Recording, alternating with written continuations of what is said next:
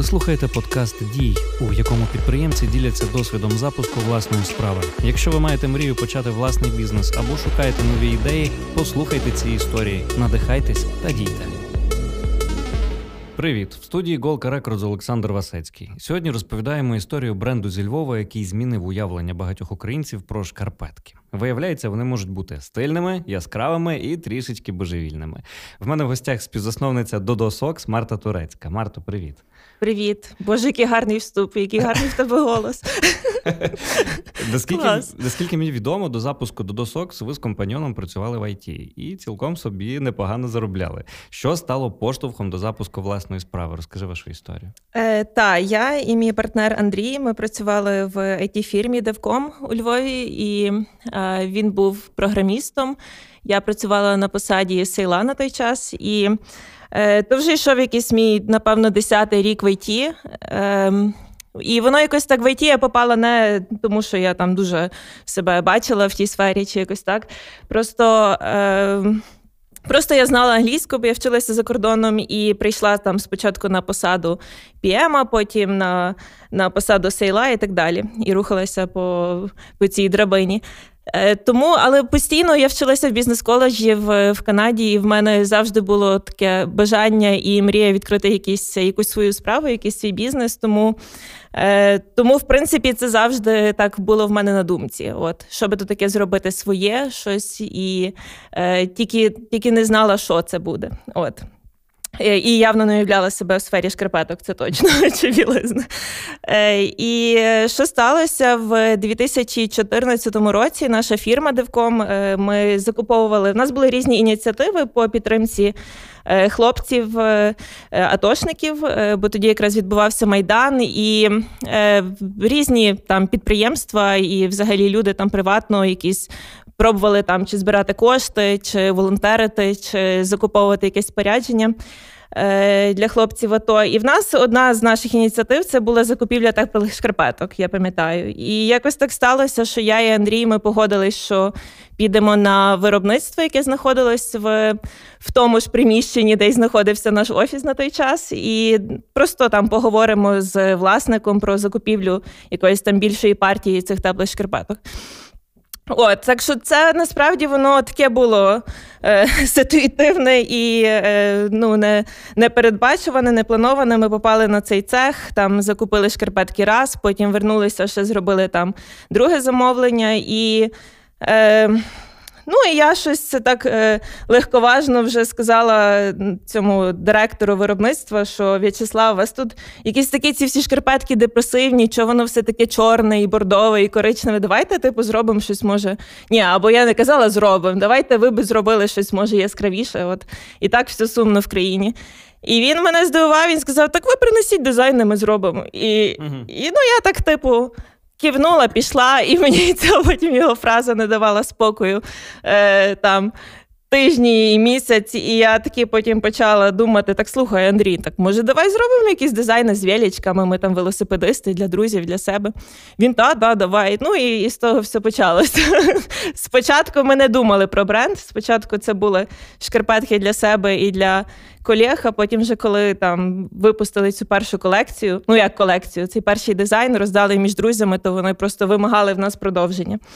От. Ви самі малювали дизайн? Так, е, та, звичайно. Спочатку я сама ми намалювали цих велосипедистів, ну, велики, і потім почалося інше. Ну, там є нюанси всякі, але фактично так, то було таке, що я сиділа на роботі в цьому нашому open space, працювала і паралельно малювала на на папері на міліметровці, там по пікселях малювала ці дизайни. Щось собі таке там, знаєш, шкробала. От та тому та взагалі насправді перший рік, чи може навіть півтора, то дизайн розробляла я. От бо в нас не було найманих працівників. Ми може не дуже якось там Е, вірили в це, чи, чи чи, думали, що з того щось буде.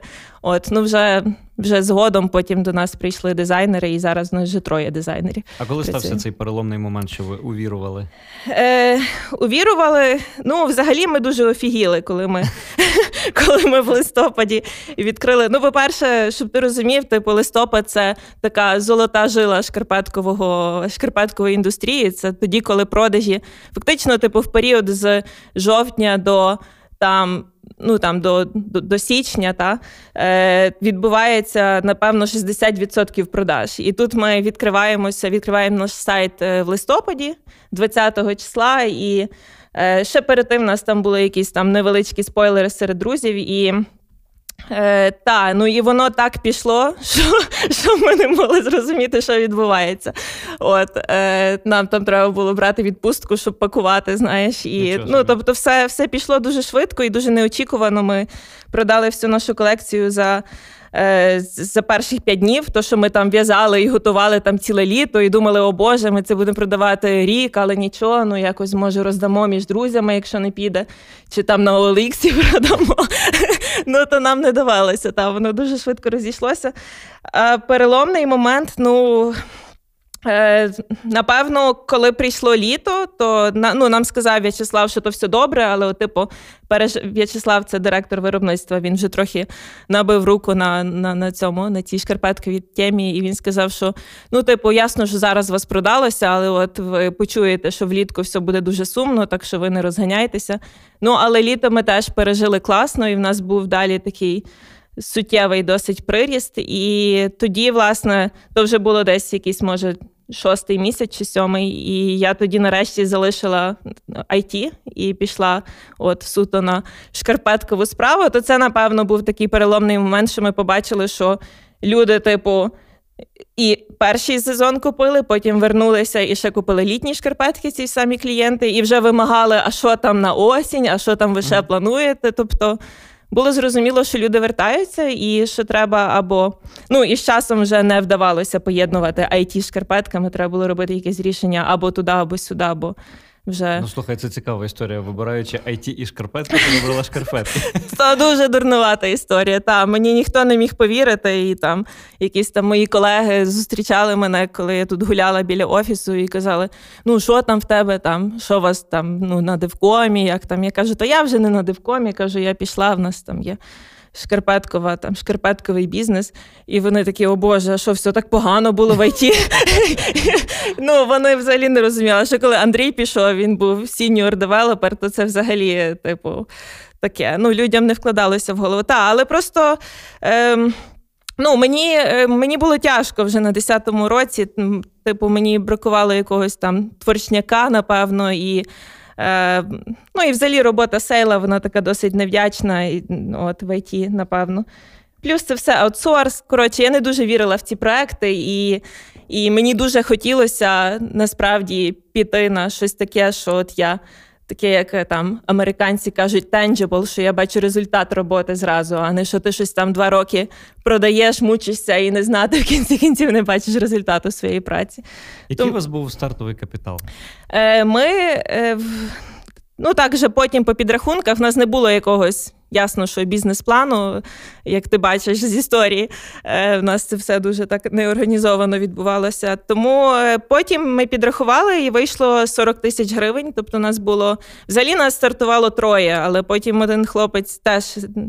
Теж програміст, і він відвалився, сказав: ні ні ні я щось так, я щось так серйозно про ті шкарпетки. Я ні, я не хочу. Mm-hmm. Типу, я я ні, я в ІТ працюю, що мені тому тому е, ми загалом скинулися там е, по сумарно по та вийшло 40 тисяч от гривень. Це фактично, що це було це розробка логотипу. Це був наш найбільший найбільша інвестиція. Тоді здається, ну перша, і вона нам коштувала 300 доларів. І то вже таке було. Ну все, ну да, ну вже назад дорогий. Так, такий логотип дорогий. То вже ну і відповідно, решта це було відв'язати продукцію. Сайт ми розробили самі, фотографії теж самі. В нас Андрій трохи фотографує і має хорошу техніку. Тому. Фактично, так, це лого плюс е, плюс перший тираж шкарпеток. Люди страшно бояться змін. От знаєш, там змінити професію, змінити роботу, почати власну справу. Оцей от момент, коли ти вирішила все, я йду за ІТ. Чи тобі було страшно? Та мені було дуже страшно. Це, по-перше, це тривало дуже довго і. Е, Ну, там чесно, там і сльози були, бо бо я типу, я вже дуже розуміла, що мені Мені подобається те, що ми робимо в Додо, і я бачу, що людям подобається, але ясно, що я не піду, типу, не лишу IT заради чого. І це навіть батькам було якось. Ну, типу, вони дуже тішилися, ой, клас там. Гарні шкарпеточки, але що я лишу там нормальну роботу, ну, на якій я там сфера, в якій я вже там кручуся майже 10 років, і от піду на щось таке. Ну, вони мене підтримували, але це було дико. Та. І, і я це розуміла. Та в той час, коли всі там перлися в будь-який спосіб попасти в ІТ там на тестера і потім якось вилізти на вищі посади. А тут таке, от мені. Ну і в нас насправді вже на роботі в мене починалися конкретні напряги, бо. Я думаю, що мій шеф там і там, ну і мій п'єм і так далі. Вони вже бачили, що в мене просто в мене біля столу лежав такий невеличкий склад шкарпеток, бо mm-hmm. до нас велокур'єр приїжджав і і фактично відправку велокур'єра, яку ми обіцяли робити в день замовлення, здійснювала я свого робочого місця. Так, я приносила з собою ящичок бестселерів і пакувала їх прямо там. Ну тобто, теж я могла там відповісти телефон, і замість того, щоб сказати там «Е, девком слухаю, я казала Додо. Ну там вже починалися дуже конкретні проблеми. Тож там на якісь стендапах я часто е, помилково казала десь Додо, де я мала сказати щось інше. От, бо в мене воно вічно крутилося і так далі. Тому це було, ну, воно вже мене підпирало зі всіх сторін. Типу, по-перше, я внутрішньо дуже відчувала, що от там я щаслива, там мені подобається і цікаво, і я бачу. Майбутнє, а тут я вже дуже така, типу, мені прокинутися зранку, заставити себе піти на роботу. Ну, це все таки було єдиний highlight це paycheck в кінці місяця. От mm-hmm. і то мене я розуміла, що типу далі так не може бути. Ну, але так, це були вагання, це було там багато розмов з друзями, там багато сумнівів і. Ну і потім та вже таке. Розкажи от про цей перший день, коли все змінилося, і що змінилося? Ну, все змінилося. По-перше, в нас не було. Ну, мені не було куди йти. Та? В нас не було офісу додо. Ем, Тому все змінилося, що я допрацювала місяць, і я вже паралельно, коли я допрацьовувала, то е, я домовилася з батьками, що в них був такий підвал. Боже мій, як згадуєте про це е, під підвальне приміщення, е, півпідвальне, і е, там буквально щось було. Може, 4 на 3 метри квадратних. І я домовилась, що ми зробимо там ремонт за за наш рахунок і я буду там сидіти от і працювати звітом. Ну і відповідно, поки я закінчувала цей свій період в, там на Девкомі, то е, то та, я ходила там ввечері, робила ремонт. Ну і так, і то було дуже дивно, коли ти нарешті приходиш, типу, не в офіс нормальний, а приходиш в цей підвал і такий добре, починаємо роботу. Це дуже дивно. Ну, типу, там і туалету не було, я мала бігати до батьків в туалет. Ну, і ще там. Знаєш, добре, що коли є замовлення, а коли такий день, де в тебе одне замовлення, і ти думаєш, блін, може. Я ще, до речі, я не так просто. Я ще пробувала тоді робити якийсь фріланс. Я говорила, в мене були деякі проекти, де я щось там перекладала, робила якісь презентахи, теж пов'язані з айтішкою. Звичайно, що в мене були якісь такі план Б, такі mm. собі бекапчики маленькі на всякий випадок. Тому воно може не було аж аж аж так дуже страшно, бо я не зразу спалила всі мости з IT, отак, щоб. Геть і все. Тому... Але в тебе був комфортний офіс, в тебе був нормальний робочий графік. І тут що почалося?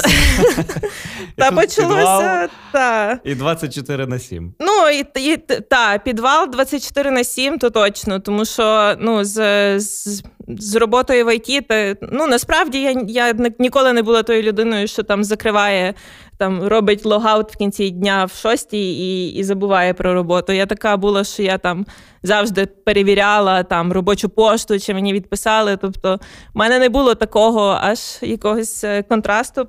Але так, однозначно, типу, робота на вихідні, робота до ночі, якесь приходить замовлення, то все, типу, я вивчала цього клієнта, хто він такий, і звідки він. Ну тобто я мала знати про нього все. І ясно, зразу там гнала пакувати. Ну, то таке все було дуже. Та, і було трохи тяжко в тому плані, що Андрій на той час ще працював в ІТ, тому що в нього, е, типу, на той час було двоє дітей, і він все-таки. Ну, якось так мав більше зобов'язань. Він сказав, що та, я планую. Звичайно, мені треба відкласти якусь суму, але я хочу перейти на Додо. І я так не не дуже була впевнена, наскільки він це все справді такий комитить до цієї ідеї. От, але та воно було тяжко психологічно, але потім знову ж таки прийшов осінній сезон. Ну найгірше було пережити оці декілька місяців е, літа, бо я пішла, напевно, чи в червні, чи в липні, не пам'ятаю. І потім почався вересень, і знову почався бум. І це вже такий, ну, типу, адреналін, клас, раз, що щось відбувається, і колекції. Воно якось не. Ну, буквально трошки був такий період, от два місяці влітку, що так трохи мені було психологічно важко змиритися з цим. всім. Але ти щаслива. Так, я однозначно, я ніколи не там не, не шкодую. От я однозначно дуже і Андрій так само. Я знаю, ми часто про це говоримо, що це дуже дуже круто. От клас. В тебе у вас одразу був сайт? Чи ви продавали через якісь інші канали? О, ні, то був зразу нашим рішенням, що ми робимо сайт. Ну то було просто, бо в нас е, там Андрій програміст і і багато знайомих ми купили тему WooCommerce і там відфотографували. Тобто, в нас однозначно була зразу політика, що ми там. Приймаємо всі замовлення офіційно, ніяких там нема. Скиньте на Viber рахуночок приватний, і я скиньте вам перерахую. Скиньте картку. Такого не було. І я думаю, це було напевно одне з найправильніших рішень, тому що я дивлюся зараз на багато брендів, які е, далі продають через інстаграм, і це ну, це, це скейлити такий бізнес е, дуже складно. Тобто, Дуже ти, багато даних не маєш. Так, та, ти ну насправді ти зразу збираєш е, базу підписників, і це все. А ця база насправді нею дуже легкова, ну там не не, не сприймається серйозно, але база підписників твоя це це найцінніше, що в тебе це є. продажі. Так, так. І тому це було стратегічно, напевно, найкраще наше рішення от що в нас зразу був сайт з перших же днів, і от він. Та, то... Як ви знайшли перших клієнтів? Це були друзі, наскільки я розумію. Так, ну і ми ми не так, щоб дуже їх шукали. В нас е, там в Фейсбуці в нас було декілька спойлерів, і люди знали, що що Марта якимись там шкарпеточками почала захоплюватися, не зрозуміло чого. Е, Тому, е, ну, коли ми зробили перший пост, то Е, в нас там, по-перше, там модель така Даша Семенська була на фотографії, яка мала досить велику аудиторію людей, там фотограф. І і воно якось так склалося, що в нас таке була якась групка людей з великим ком'юніті кругом себе, і кожен просто якось розшарив цей пост. і Е, ну, Ми, ми типу, не не шукали їх, вони прийшли. Це наші друзі і друзі друзів, але насправді там вже другий, третій день. Е, це Друзі були та, це були люди, які я взагалі не зрозуміла. Там Харків, Одеса. Ну тобто, це абсолютно люди були, які там в Фейсбуці. Я ж то дивилася, як кожного клієнта ресерчила, що в нас там спільних знайомих не було. От. Тому воно дуже швидко, це сарафанне радіо розійшлося. А як ти е, вивчала клієнта? На що ти дивилась? Та я дивилась на ну, заходила в Фейсбук, то таке трохи стокерство, напевно, досить досить страшно. Тепер мені цікаво було, звичайно, що коли в тебе там спочатку ну там там 10, 20, 30 клієнтів в день, то ти це можеш робити. Та? Ти, Я буквально заходила там на Фейсбук і думала, о, ну перше спочатку це були звичайно друзі. Потім, коли я почала бачити незнайомі прізвища, я просто дивилася, ага, хто це? Ага, окей, людина такого віку, там сім'я, діти, є айтішник, не айтішник, чим захоплюється. Я я чітко собі вже уявляла приблизно таке е, профіль нашого клієнта через те, що я знала кожного. Там мало перший, напевно, тиждень я знала всі замовлення там по імені. Знаєш, От ти працювала сейлз-менеджером. Ти розумієш, навіщо все це робиться? Розкажи, як, е, як саме ти використовувала цю інформацію? Ну, то слухай, то е, чи є знаєш, якісь такі, знаєш, секретики? Е, В в IT і і, ту, і, і в, в шкарпетках воно якось дуже. Я думаю, що єдиний, типу, єдине таке якось корисні навики, які я взяла з айтішного сейла, це просто дисципліна. це типу, грамотна постановка питань, е, подача інформації, типу, вміння зробити документи швидко, якісно, там презентації. Наскільки воно е, ми ж та типу, в нас не було такого client-to-client там communication, Знаєш, mm. я не говорила напряму. Ми ми більше, я думаю, що тут я більше завдячую своєму навчанню в Канаді, де ми вивчали маркетинг. Тобто, ти там вчишся знаєш, позиціонувати бренд як такий для маса, там не напряму комунікувати з, з людьми. Тому ну, то таке. Там, я думаю, специфіка різна і тяжко сказати, але однозначно, що що робота в ІТ і робота сейлом мене навчила дисципліні, і це дуже це дуже корисно в тому сенсі. Е, ти вже декілька разів згадувала е, освіту. Так. Чи потрібна на старті освіта? Ой, е, я думаю, що не обов'язково ні, не потрібно. Зараз є дуже багато. Ну просто це не має бути там е, якась е, специфічна, там така, знаєш, профільна освіта. Це може, ти можеш зараз прийти там якийсь ряд. Е, Коротких там тренінгів, чи якийсь там е, курс е, в УКУ, чи там отримати якийсь сертифікат, от або піти попрацювати з людиною, яка вже працює в тій сфері, знаєш. І тому я думаю, що ні, однозначно, освіта потрібна як така, профільна освіта там.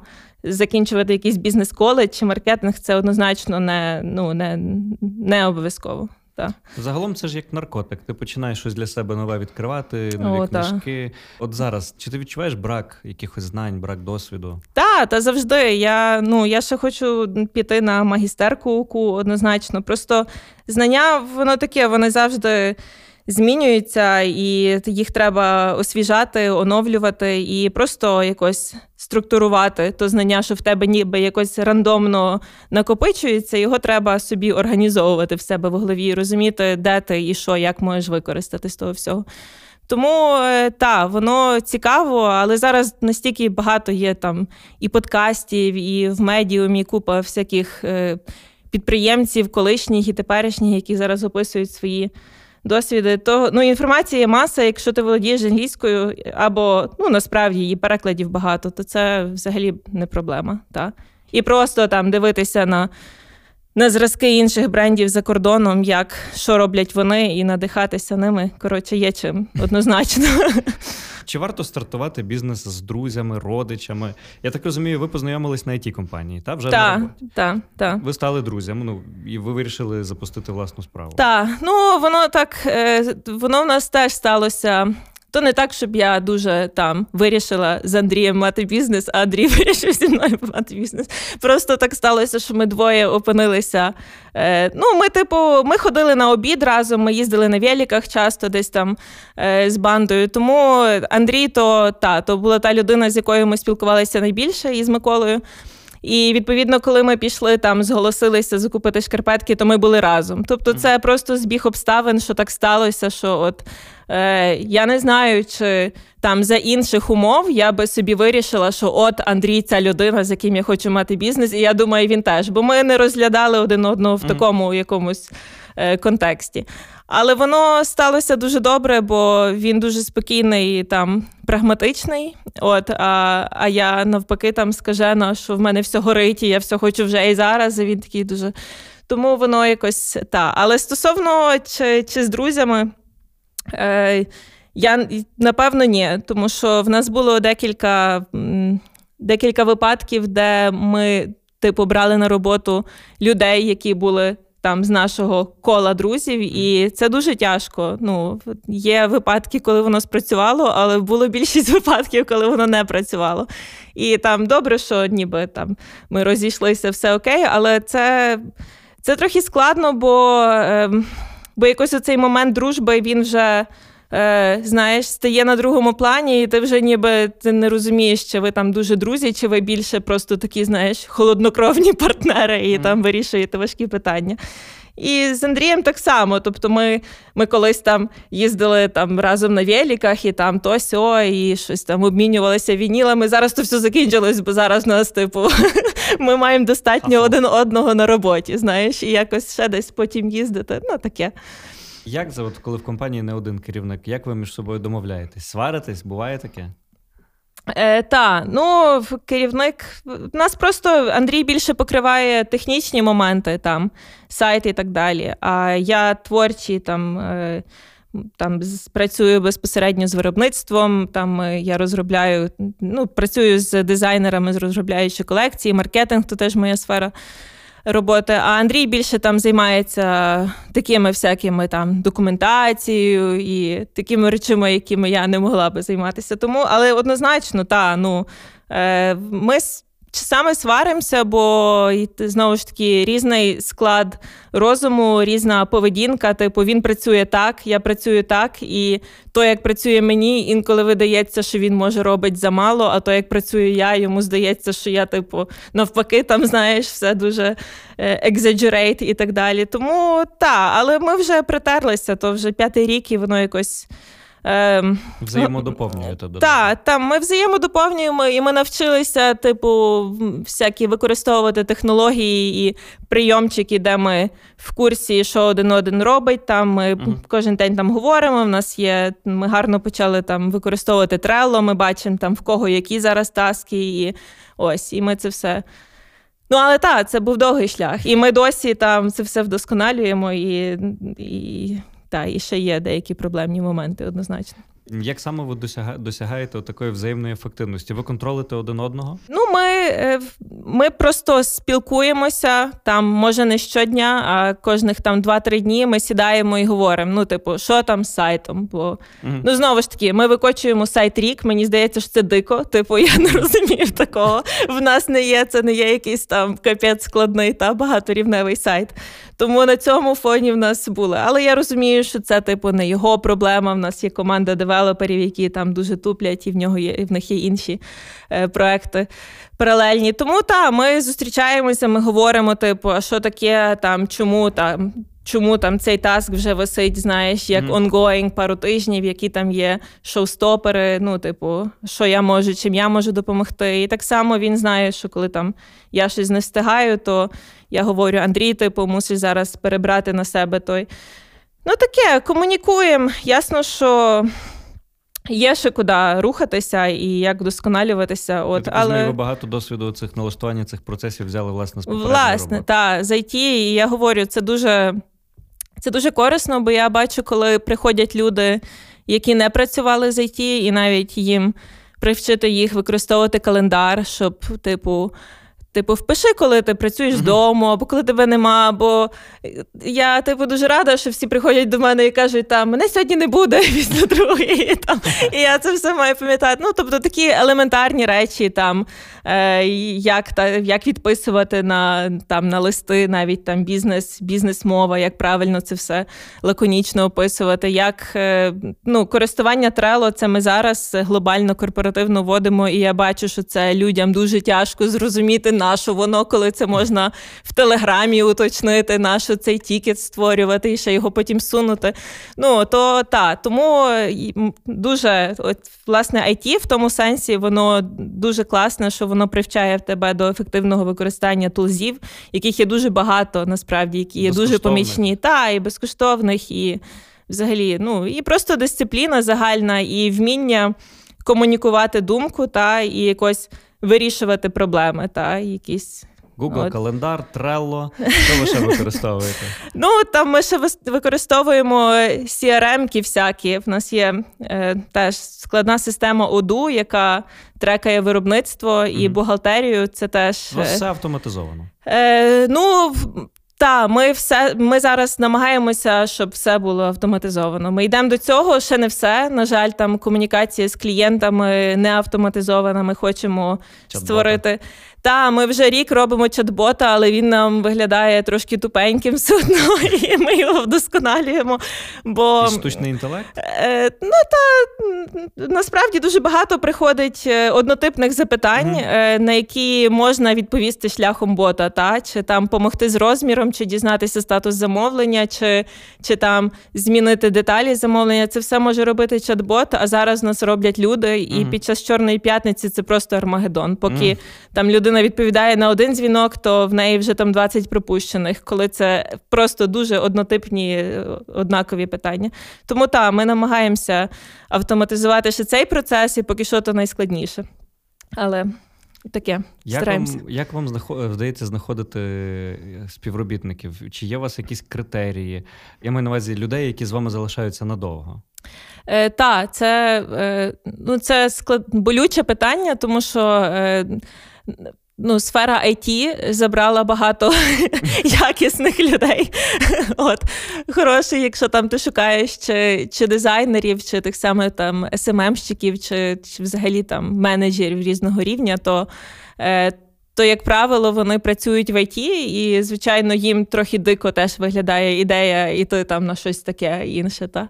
Хоча в нас були там в заявках дизайнери, які е, зараз працюють в ІТ, і вони теж казали, що мене це дістало. Типу, я хочу. Блін, я би так хотів, щоб бачити результат своєї роботи там зразу, і що люди там це носять. Тому, але спочатку спочатку було звичайно найскладніше, особливо коли ти там якийсь там стартап шкарпетковий, непевний, в якого там невеличка база клієнтів. Але але тоді прийшли до нас люди, які з нами досі. От в нас насправді напевно 80% працівників це люди, з якими які в нас вже працюють там 3-4-5 років. От і це ми це дуже цінуємо. Але та там, наприклад, СММщик, це це були ну це три роки пошуків. нас були, поки ми не знайшли. З маркетологами дуже важко. Дуже важко, та бо то така, типу, досить там нова та недавня сфера в нас, і і в нас толком цього не навчали до цього okay. часу. Та і і водночас всі навколо і та, і всі навколо. Та там дуже власне, і там хтось знаєш має аккаунт на 600 підписників і він вже все, там Бога самому. Ну, це треба розуміти, що трохи різні речі. Е, Але вже зараз простіше, та зараз, же, коли люди впізнають бренди і розділюють наші там. Е, Цінності і так далі, то нам приходить дуже багато цікавих заявок. От і але зараз ми, наприклад, запускаємо youtube канал знову ж таки, і ми шукаємо технічного і креативного менеджера для цього. І знову ж таки, ясно, що таких людей у нас на ринку нема. Тому якщо такі люди чують цей подкаст, та, пишіть будь ласка. Вони шукають вас. Так, тому інколи доводиться навчати та і е, людей, але так. Вони вони є, і ми дуже тішимося. Це насправді нас такий най, най, найсильніший наш момент, що в нас дуже така вже зараз моцна команда, мені здається. Ми, її, ми, до речі, вчора опублікували ще п'ять нових вакансій, так що заходьте, ми, якщо комусь цікаво. От. Вас ви починали з інтернету і згодом відкрили офлайн-магазин. Так, так. Ну тут теж цікаве таке, тому що е, ми відкрили онлайн-магазин. Е, ми так вистрілили досить е, гарно, і нам зразу почали писати офлайн-магазини з України е, по цілій Україні з запитом, чи можна взяти ваші носочки на реалізацію. І ми всім казали так, бо здавалося б, о, як ну клас, круто, типу, наші носочки хтось хоче. Але потім ми побачили з цим дуже багато проблем е, з співпрацею з цими шоурумами, тому що люди нам бувало розпаровували шкарпетки або ну, набори наші, або там вертали нам потім набори якоїсь дворічної давності, mm. і багато хто нас просто кидав і не оплачували. Капець. коштів. Тому та в нас була. Ми... Може зараз так по них пройти. Я, Хай ми, ці імена ми, вже, ми вже пройшлися. Я... Відпускаєш. Все, ваші гріхи відписані. Так, якось так. І ну і ми насправді ще декілька років тому прийняли рішення, що е, ми більше не будемо співпрацювати з офлайнами. Звичайно, цей такий перехід е, він відбувався довго. Ми потрошки там згортали співпрацю з бо в нас було багато. В нас можливо було ну шоурумів, може 40 по Україні, і зі всіма акуратно, делікатно замнути співпрацю, щоб нам ще і заплатили, і вернули шкарпетки. То це було це було складно. Ну і ідея була така, що. Що ми краще відкриємо свої магазини, от в таких там більших містах, але але звернемо співпрацю з, з такими непевними шоурумами, які там постійно затримували оплати. Або ще в нас є декілька. Там декілька ще партнерів, які які продають е, нашу продукцію, але, типу, вони це повністю викуп продукції, це ніколи не реалізація. От і я думаю, що це теж був важливий крок, і особливо враховуючи, що зараз там ситуацію з, з локдаунами і так далі, то ми дуже раді, що ми це все звернули цю нашу е, партнерську співпрацю з офлайнами ще до цього. Бо я бачу, що просто там відсотків 40 позакривалися зараз, і ми розуміємо, що ну, що ми би грошей там не побачили ніколи і ні шкарпеточок. Тому таке. Та, це було. Я не впевнена, я не можу сказати, що у Львові та у Львові магазин дуже успішний, бо. Е, в принципі, це таке дуже прохідне місце, і в нас багато туристів. Було до знову ж таки mm-hmm. до, до пандемії.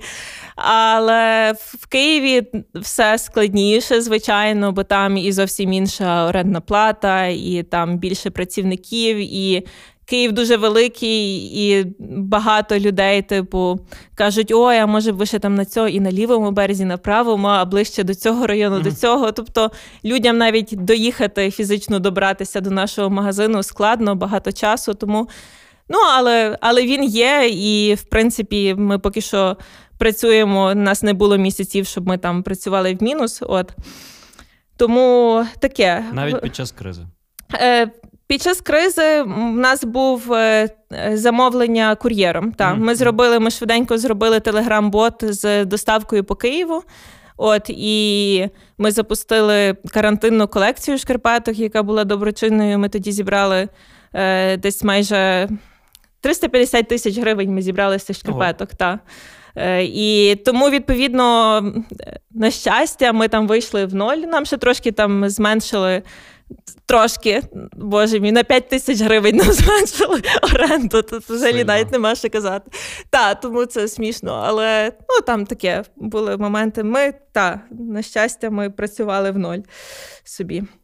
Е, ти не не ви не жалкуєте, що ви відкривали офлайн-магазини? Що що більше приносить коштів і задоволення? Ой. Офлайн чи онлайн? Е, Ну, однозначно, що онлайн, та в нас все-таки е, в нас же є велика база клієнтів онлайн, і е, у нас працює агенція маркетологів, яка там просуває цей сайт, і ми запускаємо рекламу. Це однозначно, е, однозначно прибутковіше це сайт, але. Магазин він е, цікавий також е, в тому сенсі, наприклад, коли ми відкрили магазин у Львові, я там часто працювала, е, бо за власним бажанням, бо мені цікаво було просто спілкуватися, комунікувати з нашими клієнтами і бачити, хто це. І дуже інколи було так зворушливо, коли до нас приходили якісь такі старі, е, ну, старші чоловіки, років так 75, якісь професори з mm. з університету, які хотіли, бачили в студентів набір куншт з науковцями з Теслою, Ейнштейном і Дарвіном, і вони приходили купити ці шкарпетки, щоб подарувати колегам. там. Клас. Ну і це таке просто до сліз. От і воно, ну і взагалі там приходили, там приїжджали люди з цілої України і казали, Боже, в нас там до досок це було такі там на чек-лісті, там топ місць, які треба прийти у Львові. Ми вас так любимо. Ну воно дуже надихає та і дуже класно. Ми не шкодуємо однозначно, але. З іншого боку, в нас вимагають магазини там в Харкові і в Одесі також підписники, наші клієнти. І ми ми планували, але тепер після е, цілої цієї ситуації з з пандемією, з коронавірусом, ми ми відтермінували, а тепер взагалі думаємо, чи чи справді чи треба розширювати далі мережу магазинів. Точно не в цьому році. Ми ще почекаємо рік і тоді будемо бачити. Розкажи трошки про клієнтів. Хто ці люди? Ой Боже, це таке складне питання. Е, раніше воно було е, ну, легше на нього. що на думку приходить хіпстер. А насправді є і професори, які. Так, так. Просто зараз вже в нас е, ну так, клієнтська база дуже, дуже збільшилася і. І в нас дуже неочікувано інколи там я приходжу на якісь такі там події чи чи там заходи, і де я абсолютно не очікую, що я там побачу наші шкарпетки, mm-hmm. і я їх зустрічаю, і причому на таких дуже різних людях, або там десь там Наприклад, на Джастіні Трюдо. На жаль, на жаль, ми ще не бачили доказів, чи, він одягав наші шкарпетки. Ну, Тільки знаємо, що вони в нього є. Та. От Тому е, ну, такий, типу, е, профіль нашого клієнта дуже широкий вже там. Звичайно, насправді це переважно люди е, старшого віку. Це це, це не молодь там 18-25, Хоча ми би хотіли. Та? Е, ми розуміємо, що нам та, е, це переважно так люди там 28-30 і, і там до 40. Нам просто треба TikTok завести. Та. Робити якусь діч і все буде. Власне, я думаю, нам бракує дічі, і нам е, треба, можливо, е, ще от ми зараз шукаємо дизайнера, і ми думаємо, що нам треба якогось такого дизайнера років 22-24, щоб він нам більше цієї дічі приносив.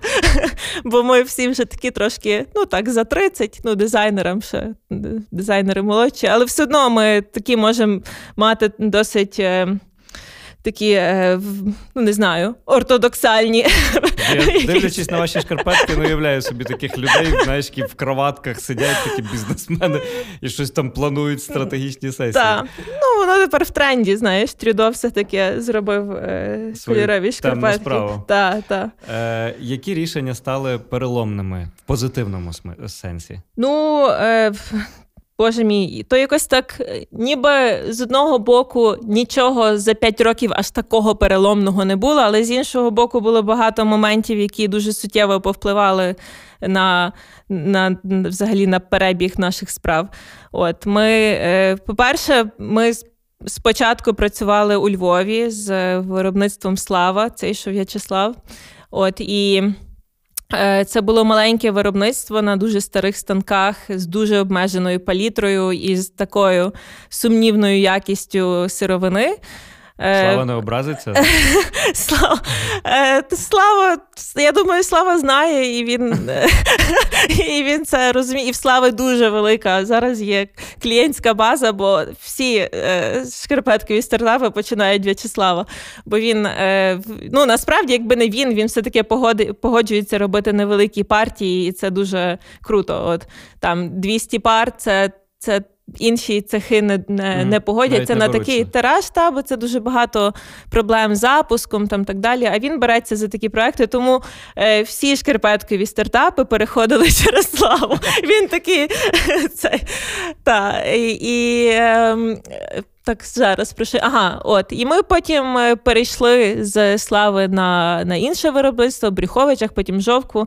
І дуже переломним був наш, наша співпраця, початок співпраці з Рубіжанкою. Е, це Рубіжанська панчішна мануфактура в в місті Рубіжне Луганської області. І е, та, тоді це цех дуже е, дуже такий серйозний, в них дуже гарне сучасне обладнання, і вони це люди, молоді люди, які постійно їздять по всяких там виставках по цілому світу, і вони такі дуже спраглі до змін і до покращень, для до знань. Вони постійно пробують щось там вдосконалити. І це ну, це дуже сильно нам повпливало на якість і на процеси, бо вони вже е, вони були готові там, в принципі, замовляти сировину під нас, кольори. Е, що, типу, в інших випадках це переважно тобі дають каталог, в якому там 100 кольорів, але з них доступних є 18 mm-hmm. В кращому випадку, і це там коричневий, три відтінки бордового, п'ять відтінків темно-синього, і, і типу відтінків та, і ти давай, ну але давайте та робити гарну колекцію зробимо. Ну і це дуже було складно. От тому ця співпраця з Рубіжанкою це просто воно перевернуло все. Наше, Весь наш бізнес, і це ми до них їздили теж на на цех, вони до нас часто приїжджають в гості. Так що це дуже гарна колаборація, і це одне з найцінніших, що взагалі для, для мене є в цих відносинах. І Ну і друге, це також те, що ми знайшли е, ще один швейний цех, який, до речі, теж з Луганська, і вони переїхали у 2014 році і згорнули роботу там. Бо їхнє приміщення фактично захопили, і і вони відкрили приміщення у Львові, і так виявилося, що вони ми не знали, але ми знаходимося на промисловій. 50-52, і коли ми там домовлялися про співпрацю, вони кажуть: ну ми на промисловій, коли подзвоните, ми такі, а де саме на промисловій? 50-52. І виявилося, що вони просто в нас за стіною. Та. І це теж дуже там круте виробництво. з Вони там засновані в. Десь 70 років тому в них вже такий суттєвий досвід. і Вони працюють з там великими європейськими брендами, і це теж е, був дуже великий крок, е, бо наш перший тираж білизни то був такий трохи провал. От, А вони нас і навчили, і і теж вони такі дуже завжди стараються і і пробують там досконалювати якісь, надають нам ідеї, як покращити. Тому Розкажи про конкурентів. Ти кажеш, багато е, скарпеткових стартапів починають. Та, та. Скільки їх є, чи ти чи, чи ви відчуваєте цю конкуренцію? Е, Та, ми відчуваємо, коли ми починали, то був Семіайкон. Вони вже були такі досить. Е, ну, та, вони були першими е, на ринку, і вони дуже молодці, тому що тоді, коли вони починали, навіть коли ми починали, то кольорові шкарпетки, то така трохи дич була. А а коли вони це стартували, то мені взагалі тяжко уявити. От. Але в них, відповідно, через то є така дуже своя лояльна база клієнтів, яка знає, що вони от перші, вони там молодці, вони пробивали ці стежки. і тому, е, але насправді це були єдині наші конкуренти. І ну і і в таких умовах працювати дуже легко, та тому що ми бачили, ага, Семі робить, типу, продає шкарпетки по парах, пара коштує стільки-то, Ми будемо продавати наборами, і набори будуть коштувати стільки-то, і патерни в нас будуть інші. Ну тобто, а зараз в нас появилися там і. І Грифон Сокс потім, і Дєднаскар, і всяке таке щось. Просто кожного дня мене додають. Е, ну я так розумію, що я просто підписана на Додо, і відповідно мене постійно фоловлять якісь нові бренди шкарпеток, що я вже навіть, чесно кажучи, не не пам'ятаю, як їх всіх звати. Але е, та, є, ну, є деякі такі дуже. Дуже лакжері бренди, які, наприклад, Feelings Store, які продають шкарпетки там по по 280 і 350 гривень. І е, ну, мені цікаво насправді, як як в них справи. І е, таке. Так що дуже складно, плюс також багато таких. Е, багато китайського, багато Аліекспресу, і люди нам, типу, часто пишуть: от ваші шкарпеточки такі дорогі, я можу собі за 80 гривень купити там, е, я не знаю, Аліекспресу 5 пар. А що то вас так? Ну і ясно, що нам дуже тяжко конкурувати з Китаєм, е, типу, на на рівні ціни. От Тому ми намагаємось е, приносити щось трошки більше, ніж там шкарпетки і, і от. І, ну, Мені здається, і, ви взагалі не про це ви про емоції. Я про... дуже та сподіваюся, що люди це розуміють, бо ми над цим працюємо. Та, і, е, ну, тому зараз дуже багато. Та зараз настільки конкуренція. Ми просто працюємо з е, з маркетинговою компанією Plan Ads, і вони. Е, вони цього року кажуть: ну слухайте, в нас реклама капець як подорожчала, mm-hmm. бо зараз там і резерв дуже пушає. Та тобто, всі у зв'язку з пандемією теж вийшли в онлайн і. І відповідно змагатися з такими якимись гігантами е, світовими, які теж вже починають там заходити і на наш ринок. Це складно, але на щастя, та люди в нас клієнти дуже лояльні і дуже класні, тому нам це допомагає однозначно. Зараз у світі дуже популярна підписочна модель на речі повсякденного вжитку. Там uh-huh. на станки всі знають історію One Dollar Shave Club. Е, Я в своєму бізнесі в кавопошті теж мрію про то запустити підписку на каву. Я ще поки що не придумав просто модель, яка в Україні би працювала. Е, Чи ви дум... задумувались над таким? Так, задумувались вже давно. Ми про це задумувались і. Бо я бачив в Києві такі стартапи були, і щось воно так виглядало, ніби воно таким було вже закинуте. Власне, до нас навіть два роки тому нам написав один хлопчина. Я не пам'ятаю, як називався бренд, але він сказав, що от в мене є такий бренд по е, підписка шкарпеток. Типу, е, і я там зараз їду десь там вчитися, і, звичайно, цією справою не зможу займатися, чи не хотіли б ви купити мій бізнес. Ну і ми так, типу, зацікавились, а яка там в тебе база клієнтів, скільки там в тебе активних підписників. То коли дійшло до одного активного підписника, і і то якийсь його близький mm-hmm. кент, то, то ми так трохи засумнівалися. Але так, ми. Ми думали про це, особливо враховуючи, що в нас є шкарпетки і білизна. Е, Тому, е, можливо, ми це. Ми, ну, ми думали, типу, в сенсі такого більше, як mystery box, що ти uh-huh. е, також купуєш якусь е, там підписку, чи це там щомісячно, чи кожних два місяці, і тобі приходять такі е, несподівані та, дизайни. Але якось е, чи то бракло часу, чи може ми щось трохи засумнівалися через.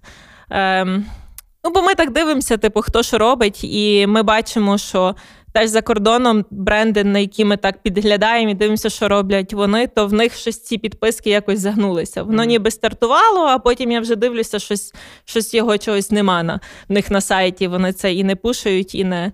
Тому мені цікаво, але однозначно ми ми спробуємо. Та. Е, як трохи буде більше часу, я думаю, що це в принципі має сенс. Що вас найбільше драйвить? Від чого ви кайфуєте? Ясно, що гроші це не мотиватор. Ні, та гроші. То смішне таке. Ми перші два роки взагалі не не отримували нічого з цього, тому що ми все вертали назад в е, в, в виробництво та там збільшували об'єми. І фактично так, що е, ми почали отримувати такі вже ну, нормальні зарплати на рівні з тим, що ми лишили в ІТ, це ось цей перший рік. Та? І і то так, то наша бухгалтерка сказала: слухайте, може б ви вже якісь зарплати хотіли? Ми такі здарім, а, та, до речі, ну. Непогані у вас працівники. Та, Може, справді, а що, типу, можна вже собі дозволити якусь зарплату? Щоб працівники думали не про свою зарплату, а про зарплату.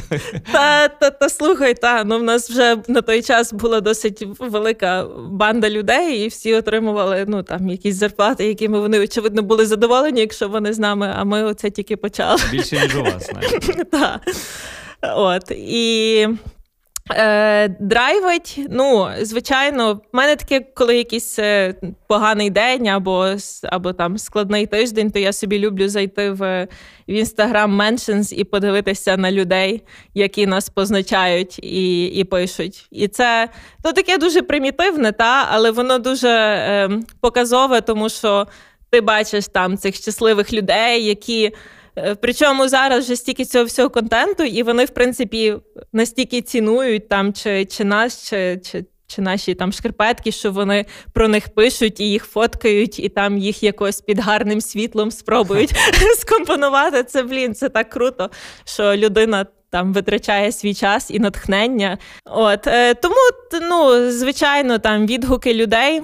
Е, Ну, колись це було дуже коли я займалася СММом особисто, бо ми довго шукали людину, то я ці всі відгуки через себе так переводила. Я все знала ну так дуже дослівно. Зараз нас нарешті ми знайшли людину, якою ми просто дуже задоволені дуже і цінуємо. То то я так часами сідаю, Іванка, ну що там нам кажуть, щось добре. Хвалять нас, мама нас хвалять. От, і, Ну і взагалі там вона скидає скріншоти, що от позитивний контент на ол і там читайте. То люди та дуже інколи. Нам люди такі есе часами пишуть, такі love letters, що це аж до сліз. Клас. Клас. Клас. І останнє питання. Що би ти порадила тим людям, які зараз, навіть особливо в умовах кризи, бояться або щось їх зупиняє, але вони хочуть стартувати власну справу? Слухай, зараз в Україні, ну і зараз, і п'ять років тому, я думаю, далі буде такий е, ще настільки незаповнений ринок. Здавалося б, що ніби й багато всього, але в яку ти сферу не полізеш, то насправді. Е, видно, що там ще ого-го, скільки можна робити в тій чи іншій сфері. Тому е, я думаю, що зараз дуже хороший час е, щось пробувати, щось робити і. Е, блін, ну ціна помилки, ти насправді можеш з невеликим бюджетом спробувати, якщо ти справді в це віриш, якщо тобі це подобається, то скоріш за все тобі вдасться. І і треба бути готовим до успіху, бо ми не були готові до цього. Ми думали, та типу, кому то треба. Ну і, і, і дуже ймовірно, що напевно, якщо ти це робиш там якісно, і якщо воно тебе пре, то воно буде успішним. Тому пробувати. Треба пробувати. Якщо раз щось не пішло раптом, то не знаю, шукати інші способи, інші варіанти і пробувати ще однозначно. Бо коли як не зараз, е, дуже зараз, типу, сприятливі умови і оце цікавий нюанс, що вікно можливостей здавалося б, криза, та здавалося б, е, невизначеність не сприяє, та а навпаки, ти вважаєш, що невизначеність це є хороший, хороша можливість? Так, ну е, і так, і ні. Просто я думаю, що зараз в нас ми пробували зайти на інші ринки, та там шкарпеток, і настільки все зараз е, заповнене вже в світі. От, А в Україні там ще не початий край роботи. І е, і також е, багато там споживачів вони справді усвідомлюють там цінність українського продукту і що треба там підтримувати своїх і свою справу і так далі. І люди там дуже взагалі. Ми так дивимося на своїх клієнтів, наскільки вони прихильні, наскільки вони там і пробачають помилки, і таке, і пробують допомогти. і Там пишуть такі відверті щирі зауваження, і навіть кажуть, що я там шарю в цій сфері, давайте прийдемо. Ну, типу, хочу поговорити, маю якісь ідеї. Тобто. Так, однозначно, е, наше суспільство зараз дуже круте і дуже багато там людей, які хочуть підтримати і готові підтримати. І насправді з приходом пандемії воно таке. Люди, ми помітили, що люди, можливо, там менше подорожують, і вони більше готові шукати оце якесь типу щастя і ці маленькі дрібнички на своєму ринку і кругом там. В нас насправді продажі піднялися через те, що люди, можливо, там чи не поїхали відпустку, і в них якийсь там, знаєш, там бюджет відповідно збільшився, чи на подарунки, чи вони сидять вдома на локдауні і що робити. А, типу, замовлю шкарпеточки кольорові, хоч настрій підніметься. Тому е, всьому треба шукати якісь, можливо, е, позитивні моменти, і і, і вони є насправді в Україні. Їх є багато. Дуже дякую тобі за розмову. Дуже надихаюче, дуже цікаво. І Як дякую. завжди кажемо нашим слухачам, дійте. Так, дійте однозначно, не зволікайте. Дякую, що послухали цей подкаст. Якщо він вам сподобався, ставте зірочки в рейтингу і діліться випуском у сторіс.